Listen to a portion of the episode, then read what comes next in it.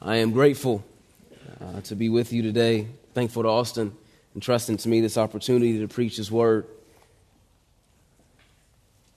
Surprisingly to me, uh, but perfect in the sovereignty of God, turn with me in your Bibles to Colossians 1 15 through 20. God's Word reads He is the image of the invisible God, the firstborn of all creation. For by him all things were created, in heaven and on earth, visible and invisible. Whether thrones or dominions or rulers or authorities, all things were created through him and for him. And he is before all things, and in him all things hold together. And he is the head of the body, the church. He is the beginning the firstborn from the dead, that in everything he might be preeminent. For in him all the fullness of God was pleased to dwell, and through him to reconcile to himself all things, whether on earth or in heaven, making peace by the blood of his cross. So reads the word of the living God. A question for you to ponder is anything worth defending that does not first capture your heart with delight? Is anything worth defending that doesn't first capture your heart with delight? It's been well said happy are those who dare to defend what they love. And C.S. Lewis said, one can't always be defending the truth, there must be time to feed on it. And with these thoughts, we bridge back to the first century with our brother in Christ, the Apostle Paul who is writing this from a prison cell on account of his faith and ministry in Christ, he ends this letter to the Colossians saying, Remember my chains. But he wrote this letter because a fellow brother in Christ, Epaphras, came to him in prison, notifying Paul of this young church in Colossae struggling. Struggling because they were facing false teaching that diminished the person and work of Jesus Christ. False teaching that asserted that Christ was prominent but not preeminent over the church and for the church, and in the church. They had the idea that to Christ needed to be added human philosophy mixed with a little Jewish legalism and spiritual mysticism. Yet, if we cross again to the bridge of time and enter back into our moment, we face these same issues today. We see all around us we may be tempted to join in on Christless Christianity, any Christianity that's not built upon the foundation of the gospel of the glory of Christ. Teaching that Christ alone is not sufficient. Uh, we need something else or someone else or to do other things, opposing worldviews that take Christ out of the center or his word as non, as non-authoritative or just the quest for spiritual experiences that denies the sufficiency of Scripture. These temptations, these issues that were facing the church in Colossae are all around us still today. So, in this Holy Spirit inspired polemical letter, the Apostle Paul is defending the truth and refuting error for this church, but he does so in a way that surpasses mere argumentation through this refutation of error, he gives declaration of beautiful truth because the truth is beautiful and his name is Jesus. Young Christian, as you defend the faith, especially in the college context, the goal is not merely to be right, but for people to rightly know Christ and to rightly set him forth. The message is Christ. The Spirit anointed Son from the Father is our all sufficient Savior because He is the all supreme Lord. And that timeless truth is still real now, as it always will be. When I say the supremacy of Christ, I mean that Jesus is above all. He has the highest authority, the greatest power. He is the incomparable. He is the best the highest position, the highest power, the greatest person. He is king above all. When I speak to the sufficiency of Christ, I'm getting at that Jesus is enough. He's more than enough. He is all that is needed and necessary for your salvation, for your preservation, throughout your slow sanctification, and everlastingly for the delight of our souls. The supremacy and sufficiency of Christ is what this letter is all about. And garnering an understanding of this text before us helps us to grasp that core message of Colossians and really the whole of life itself. This text answers the most important questions life offers, but the most important one who is Jesus Christ? Four times we see in this text the words He is, and five times all things. This text shows us the person and message of Jesus didn't actually begin in the manger. It gives us the true view of Christ in relation to eternity as the eternal Son of God and everything else. And this passage casts down the notion of needing anything else for the security, comfort, and confidence of our souls. This text, for sure, is highly theological and cosmic, but this high view of Christ really reaches down to the daily ground of our lives. This text, such as this, helps our faith to be anchored, informs our worldview, defines our purpose, and animates confident persistence as we follow the Lord Jesus. To put it plainly, Colossians 1 15 through 20 sets forth the supremacy and sufficiency of Christ so that we'd cling to him in faith and worship. This text sets forth the supremacy and sufficiency of Christ so that we'd cling to him in faith and worship. In other words, King Jesus is enough for us, church. He's supreme in all things, central in everything, and sufficient for all those who come to him in faith. Let's look firstly to verses 15 through 17 the supremacy of Christ over creation. The supremacy of Christ over creation. Verse 15 reads, He is the image of the invisible God the firstborn of all creation. And this undeniably is referring to the Lord Jesus. If we look back just two verses in Paul's prayer for the Colossians, he really ends it with truth. That's the basis of his prayer for them. He says in Colossians 1:13, he, speaking of the Father, has delivered us from the domain of darkness and transferred us to the kingdom of his beloved Son, the Lord Jesus, in whom we have redemption we have redemption in Jesus. He sets us free from the curse and bondage of the law, of sin and slavery to it. We have redemption in Him because He is our Redeemer. And in our redemption, we're set free from bondage to sin and forgiven of all of our sins in Christ because He is that sacrifice. He bore our sins. In this verses 13 and 14, really extols the triune nature of our redemption. This text, inspired by the Holy Spirit, we come to faith by the work of the Spirit. It's according to the sovereign will of our God and Father through Christ our Redeemer. Jesus is the eternal, beloved, and begotten Son of God, the King of the kingdom of God, our only Redeemer and the one in whom we have forgiveness. And verse 15 goes on, says, He is the image of the invisible God. What this text is telling us is that Jesus is the visible image of the invisible God.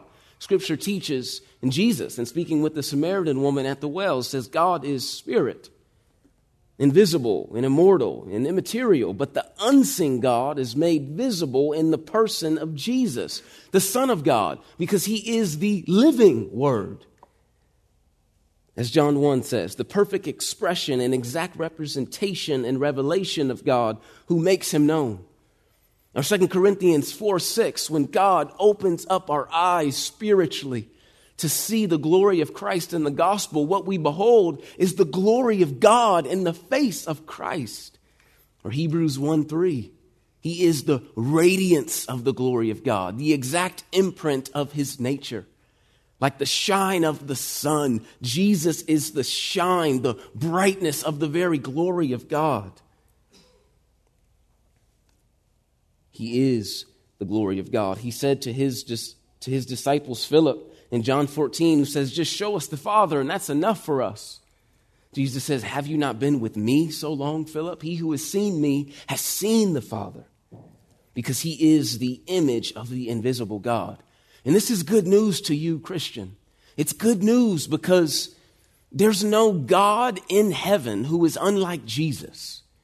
There's no God the Father behind Jesus that is cruel and mean, and the Son has to bring him down. We sing of the Father's love for us. We sing of the Father's mercy and grace and kindness. It's fully expressed and seen in the glory of His Son. The goodness and glory that we love in Jesus is the goodness and glory of the Father. He is the image of the invisible God.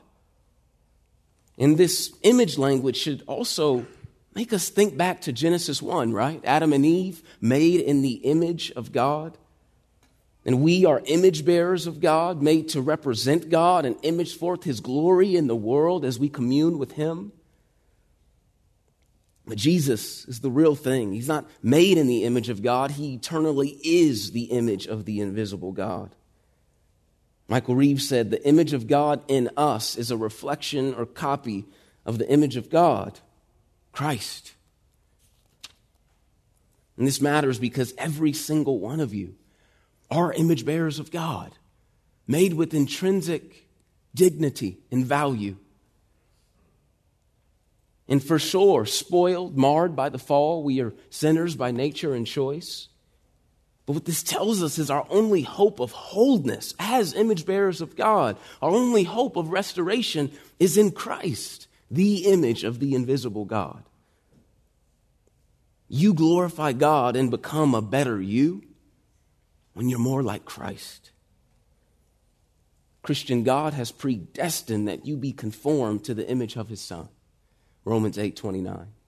And as you behold the glory of Jesus, you are transformed into his same image from one degree of glory to another. As image bearers, we have to behold him, the image of the invisible God. Verse 15 is telling us we see exactly who God is and what God is like when we look at Jesus Christ. Verse 15 continues. It says, Jesus is the firstborn of all creation, firstborn over all creation. And what this absolutely does not mean is that Jesus is a part of creation, but made first. It doesn't mean anything like that. This word that Paul uses here indicates that Jesus has a superior status. This is about status, not chronology. Jesus is the firstborn over all creation because he has a superior status. In the context of this time, the special and superior status of the firstborn received the family inheritance, whether Jewish or Gentile in the Roman Empire. Solomon was the firstborn of David, not because he was his firstborn son, but because he was the next king. He had that superior special status. In this text, when it says Jesus is the firstborn of all creation, it's, it's exalting and extolling Jesus who is the Son of God and God the Son and the Father's royal heir. A cross reference for you is Psalm 89, verse 27, speaking of the Messiah, speaking of the anointed one. God says, I will make him the firstborn, the highest kings of the earth. This is getting at that Jesus is superior in his status and his, and his authority over all creation. He is the highest king. Jesus is the image of the invisible God and king over creation. Why does this matter? Well, it matters because all things belong to him. He's the highest king. It's under his royal reign that is directed by his self giving love. It's all under his royal reign that is defined by his grace his royal, holy, loving reign. You, me, the universe, or even something like time. The whole of your life is an entrusted stewardship from King Jesus, the firstborn over all creation, the highest king, the king of kings over all the earth. And verses 16 and 17 support these truths of verse 15, pressing us deeper into Christ's supremacy over creation. Look with me to verse 16. It says, For by him all things were created, in heaven and on earth, visible and invisible, whether thrones or dominions or rulers or authorities. Creation is one act of the triune God with one indivisible divine will and power. The Father's the initiating cause, the Son is the operating cause, and the Spirit is the perfecting cause. Creation itself is from the Father, by the Son, through the Spirit. In verse 16, emphasizes the role of Christ in creation. Christ in Genesis 1 1. By him all things have been made. Christ is supreme over creation because he is on the side of Creator. It's by him. We don't credit creation to Mother Nature or to some causeless Big Bang. We look to Creator Jesus. You know, growing up, I was amazed uh, by toys or clothes labeled made by China or Indonesia or America or just wherever. Because it was like, I have something in California, in Los Angeles, that's made somewhere completely else. How did it get here with me? I was just amazed by that as a kid. But in a real sense, every single thing in this world, everything that you see, everyone you know, every person you don't know could have a stamp on their backs that say made by Christ. You, me, every person, every ethnicity, Mount Everest, the ocean, the Grand Canyon, food, the sun, the moon, the stars, all things made by Him. Look at Paul's description. He says, in heaven and on earth, things in heaven like angels. The paradise that Jesus told the thief on the cross he's going to. On earth, Every single thing, molecules, atoms, everything on this planet. All things have their creative origin from Christ. Creatives, the most creative people in this room, even, are created by Him. The text says visible and invisible. Every mountain, every waterfall, every person you love, every animal, every nation, and our beautiful ethnic diversity created by Him. Invisible, gravity, the air you breathe, our thoughts, our emotions created by Him.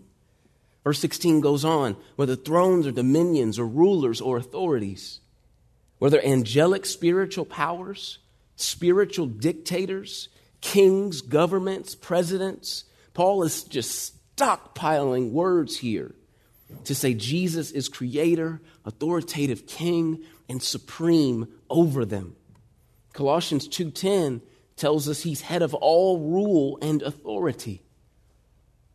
Let me put it like this even the Supreme Court will bow and is accountable to the all supreme Lord Jesus. Whatever political party or system you prefer, Jesus is Supreme King. Ultimately, Christian, it's not this side or that side, it's are you on his side? The side of the Lord. The message is Believe and bow your heart, bow your knee to Christ, this great creator and king who reigns with self giving love.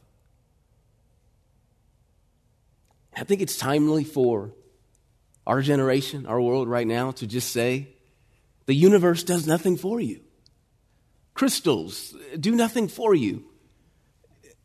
The month you're born and how it correlates with planets does nothing for you. It's created by Christ. It all comes from Him.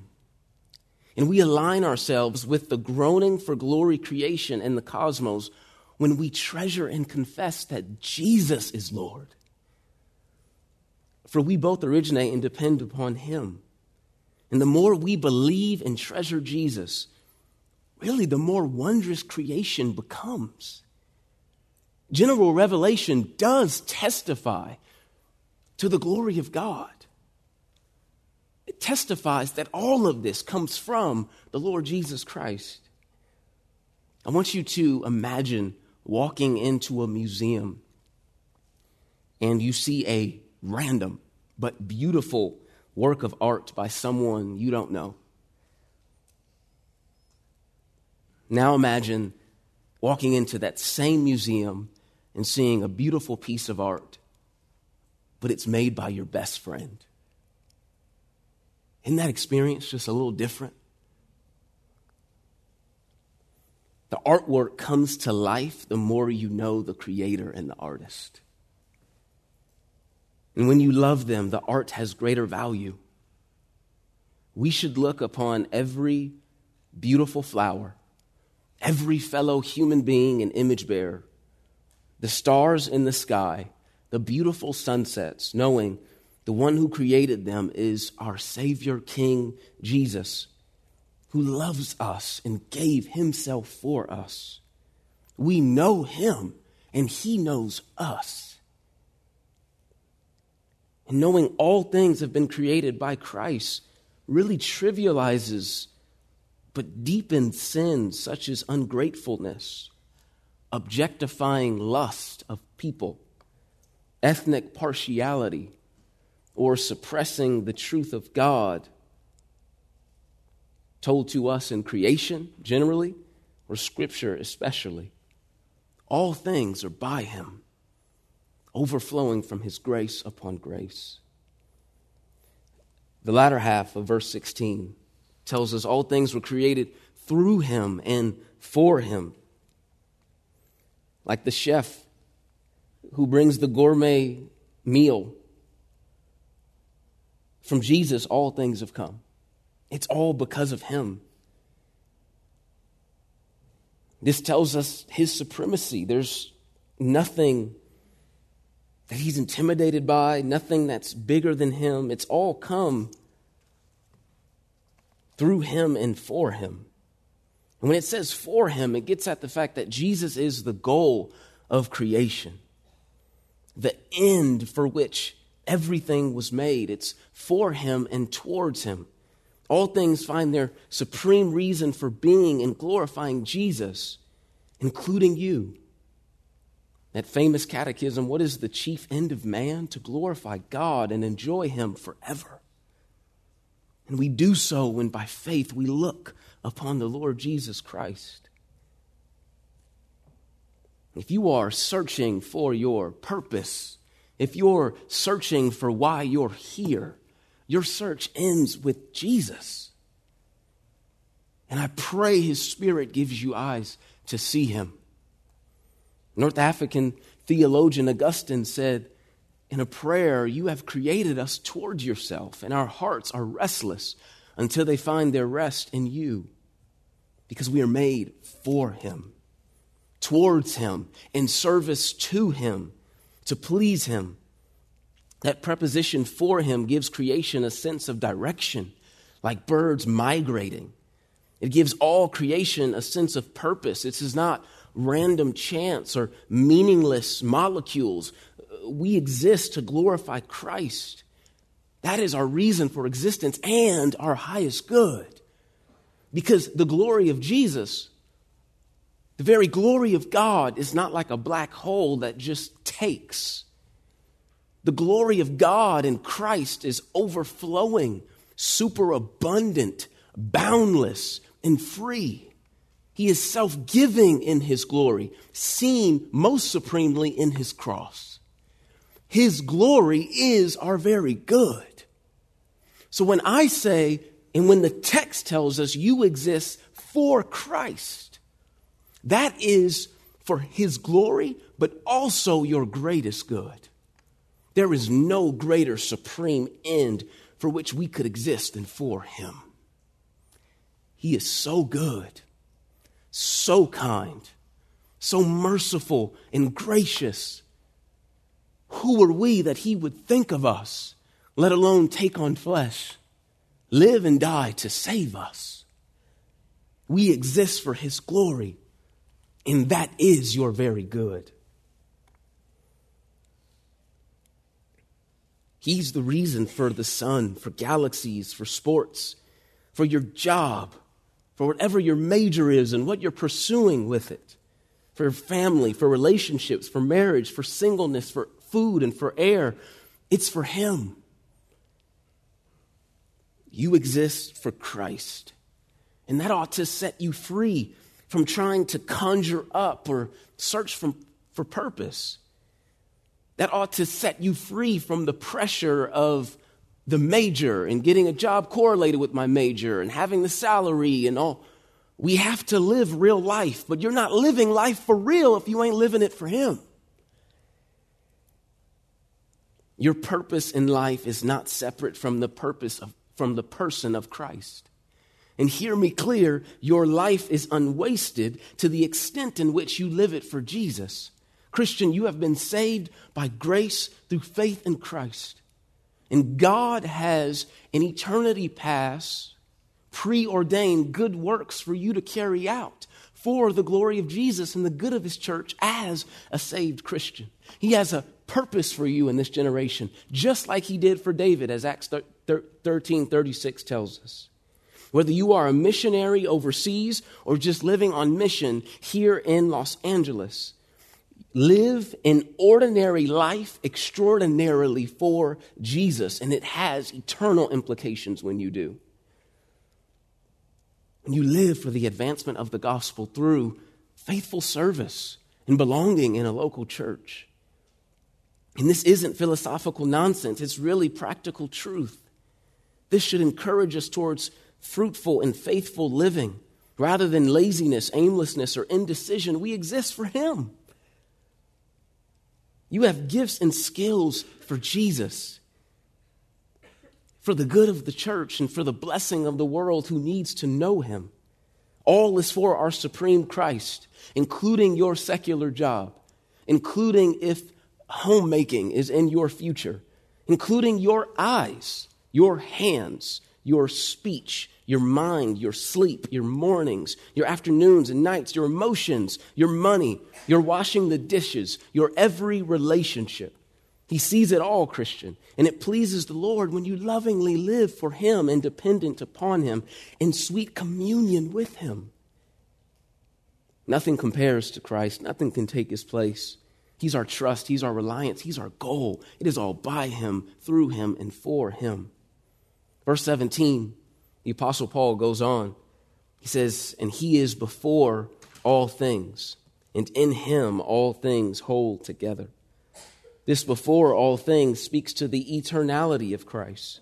He's the eternal begotten Son from the Father. In other words, there's never a time where Jesus was not.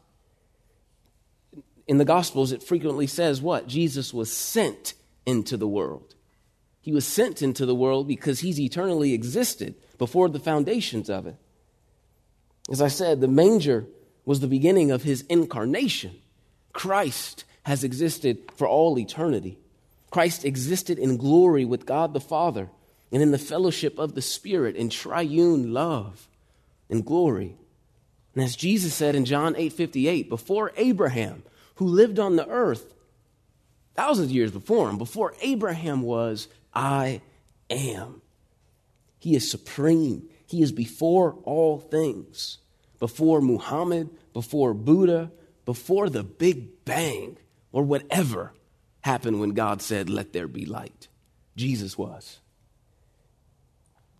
Verse 17b says, In him all things hold together. And this gets at the fact that Jesus is not only the creator, but the sustainer. Or as Hebrews 1 3 says, He upholds the universe by the word of His power. Planets stay in orbit, seasons come and go, because in Him all things hold together. And this includes your life when, he, when the text says all things. He holds all things together in your life. As Mark 7:37 says, he does all things well. Your salvation held together by Christ. Your ongoing often slow sanctification. In Him, all things hold together. Throughout all the tragedies the disappointments, the suffering, the delay. You may feel out of control, but Christ never loses control. If he did, everything would cease to exist. In him, all things hold together. Our all supreme cosmic Christ is not distant in his deity, but a caring shepherd down to the details. No one cares for you like Jesus. In view of this cosmic, all encompassing truth, there's so many things we could say in light of such verses. I just want to encourage you to behold with the eyes of your heart by faith this Savior. Behold and relish and start your worldview with the supremacy of Christ. Worship Him. May your heart daily be given to being captivated by Him. You'll never exhaust His goodness and glory. May your may creation, your identity, your view of society, politics, eternity, whatever it is, may it be centered on Christ. Or as Colossians 2 8 says, see to it that no one takes you captive by philosophy and empty deceit, according to human tradition, according to the elemental spirits of the world, and not according to Christ. All in our lives ought to be according to Christ. And may we pursue a bigger and better view of Christ and more experientially taste and see that our Savior is good. Through His Word, plumbing the depths of His gospel, in communion and prayer and with the church together. Our boredom of Christ and the things of Christ is often just blindness. His glory is unsearchable. But perhaps more practically, I'll say this as Pastor Paul Twiss once said worship Jesus, for when you worship well, you'll live wisely. And a text such as this is certainly a call to humility. A text such as this shows us the joy of self forgetfulness as we take in the glory and greatness of our Savior. How wonderful it is to forget about ourselves and to just be completely wrapped up in Him. A text such as this calls us to a Christ centered, Christ exalting life and secondarily being others minded and self forgetful. It's not about us, and that's a good thing. Things are best when they're all about Him. That's what we were made for. It's for Him. So remember in Colossians 1 15 through 20 sets forth the supremacy and sufficiency of Christ so that we cling to Him in faith and worship. We've seen that Jesus is supreme over creation Let's look at verses 18 through 20, his supremacy over the church. Christ's supremacy over the church. In verse 18, the text says, And he is the head of the body, the church. This tells us there's really no sacred secular divide, specifically when it comes to Christ's supremacy. It's over all things, supreme over creation, but also the first fruits of the new creation, his church. Jesus is supreme over the church as our head, as our ultimate authority, as our chief shepherd. And his lordship over the church is shown by the Holy Spirit through his word. As our head, he builds his church up and also maintains his position as head. There's no pope, there's no pastor that takes the authority of headship from Jesus over the church. But notice what the church is called his body, the very body of Christ, this all supreme, cosmic Son of God and Savior, has united us to Him by His Spirit and through the gospel. As united as you are to your body, as united as your head is to your body, so are we, the church, united to Christ. as united as a bride is to her groom, so are we to Jesus. And this speaks to the beautiful humility of Christ in his incarnation to take upon the likeness of our sinful flesh, to become the God man, to die as our substitute, to r- raise as our mediator, and to unite us to himself through redemption and reconcile us to God. Martin Luther, when thinking about the gospel, thought about a marriage. And he pictured Christ standing with us, his church, saying, All that I have, I give to you and all that I am, I share with you. And that's the only way, by the grace of God, we know, Ephesians 1, all the blessings in the spiritual places. Because, our, because we are united with Christ. But in this union, we say to Jesus, All that I am, I give to you. Nothingness, sinfulness, wretchedness, all that I am, I share with you. And He bore it all on the cross. And in His resurrection makes us new. And our very identity is in Christ, united with Christ as his body, as his bride. He is the head, we are the body, we are his church. It speaks to his holy love, and it speaks to the joy we have in submitting to his headship, obeying his word, and serving really captivated by his compassion. But verse 18 goes on and it says, He is the beginning. Jesus is the beginning, the originator, the pioneer of the church. He is the author of life and the founder and perfecter of our faith. Bill Gates, we could say, is the beginning of Microsoft, but with eternal significance. The second Adam is bringing about the new creation, the first fruits of that new creation being the church. Christ is our head and brought about the beginning of the church. But 18, verse 18 goes on and says, He's the firstborn from the dead. And what this means is that Christ in his resurrection was vindicated, victorious as our resurrected Redeemer and Lord. He's supreme over death and forever superior in his resurrection glory. It speaks to his superior status in his resurrection and all eternity. But verse 18, look how it ends. Everything's been moving towards this. It says that in everything he might be preeminent.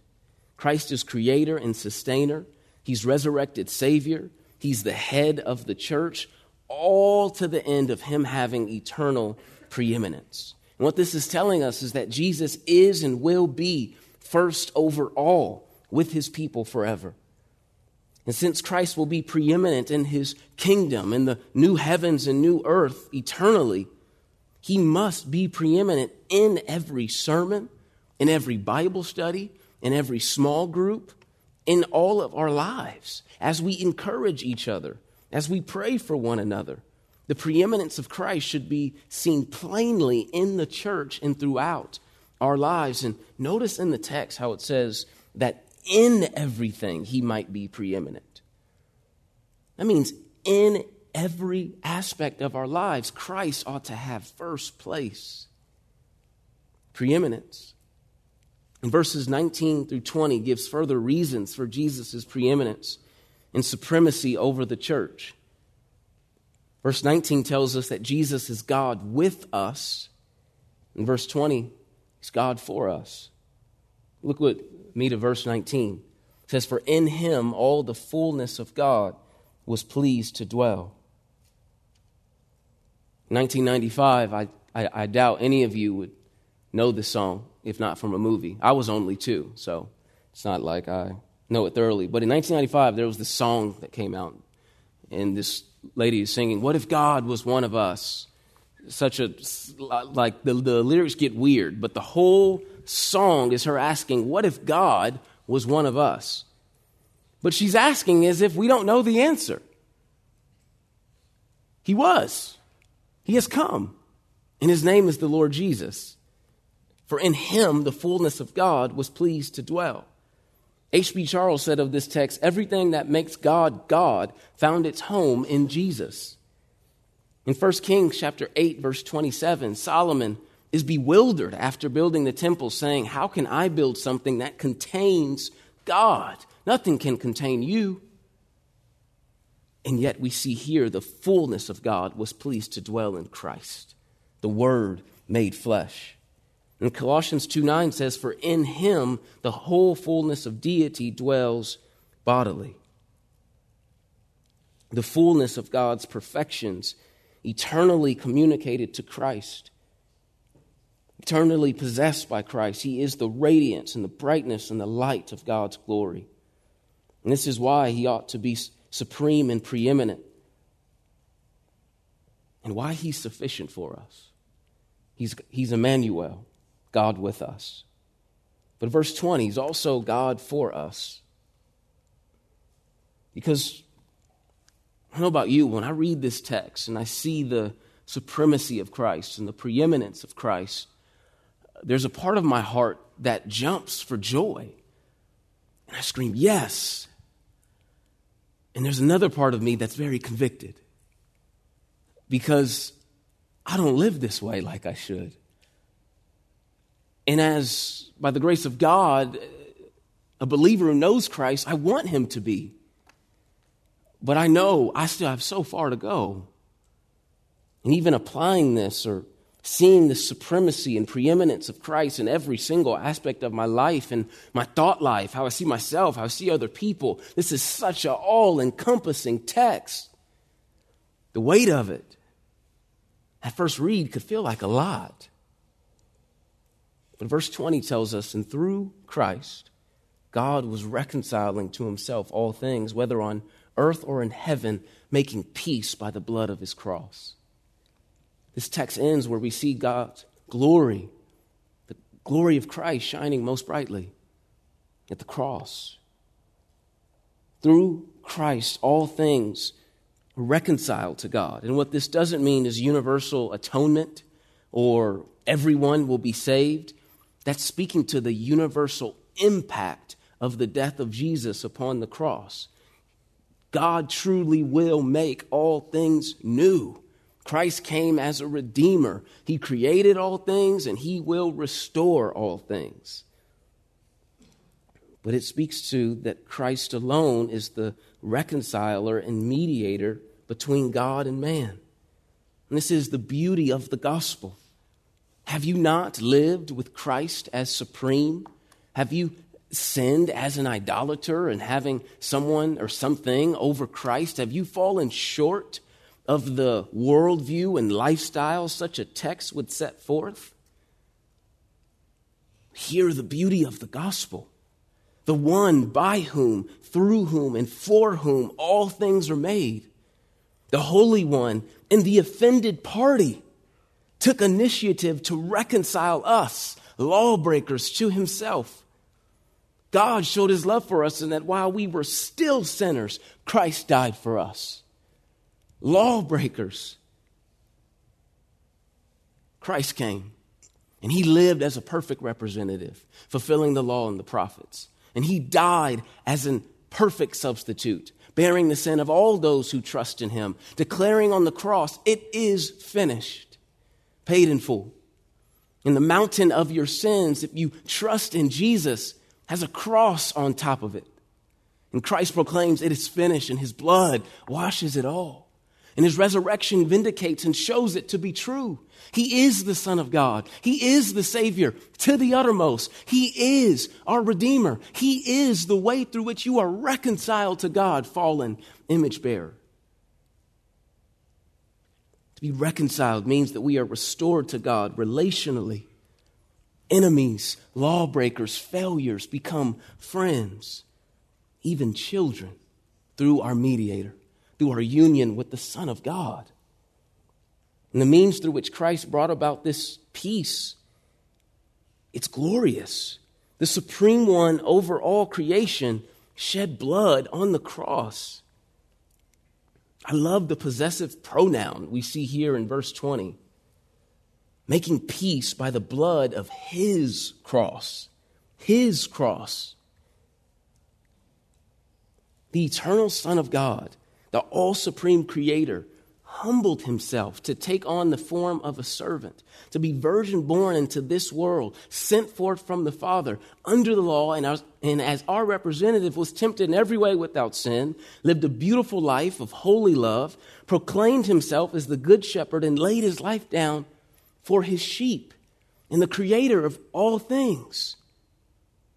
Let himself be laid down on a cross to bear our curse our sin and our shame.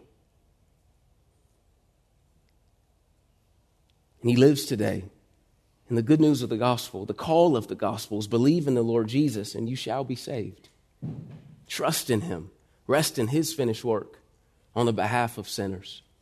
And Jesus himself said, Whoever comes to me, I will never cast out. And as we consider the greatness of our Savior, if you have trusted him, what can snatch you out of his hands? All things are by him, through him, and for him. He who created our veins filled with blood took on flesh and shed blood to wash away our sins. Only the blood of Christ crucified can bring about peace with God and peace to your conscience. Only the blood of Christ can wash away your sins, separating them from you as far as east is from the west. Only the blood of Christ speaks a better word than the blood of Abel's, not for strict justice, but for mercy on those who trust him. The supreme Christ over all creation is an all sufficient Savior for those who trust him and for his church. So may we hold fast to our head, like Colossians 2:19 says. Hold fast to Jesus. But rejoice as we sang this morning that he holds fast to us. And let the supremacy and sufficiency of Christ encourage you that whether in college or when you graduate, when you move, wherever you go, make sure you place yourself in a church submitted to our head, to a good church preaching and proclaiming Christ. He's supreme over all creation. Wherever you go, Christ remains. And as Colossians 1 21 through 23 encourage us with, continue in the faith. Suffering will come, hardship will come. You will fall short, but continue in the faith. Because the object of our faith, the author and perfecter, the founder and finisher of our faith, will keep us. And know that in Christ there is a peace that surpasses understanding and can never be taken away. Samuel Rutherford, a pastor from Scotland in the 1600s, said, I think I see more of Christ than I think I see more of Christ now than I've ever seen. Yet I see so little of what there is to be seen. So I leave you with Hosea 6 3. Let us press on to know the Lord. Let us know and let us press on to know the Lord. There is no greater joy than knowing Him. Let's pray. Father, I thank you for your grace. I thank you for your help. I thank you for your word and the glory of your Son. Help us, Lord, to walk by faith. Help us to run with endurance looking to Him. Help us to live gladly under his supremacy to rest soundly because of his sufficiency. We love you, Lord. Thank you that you first loved us. In Christ's name, amen.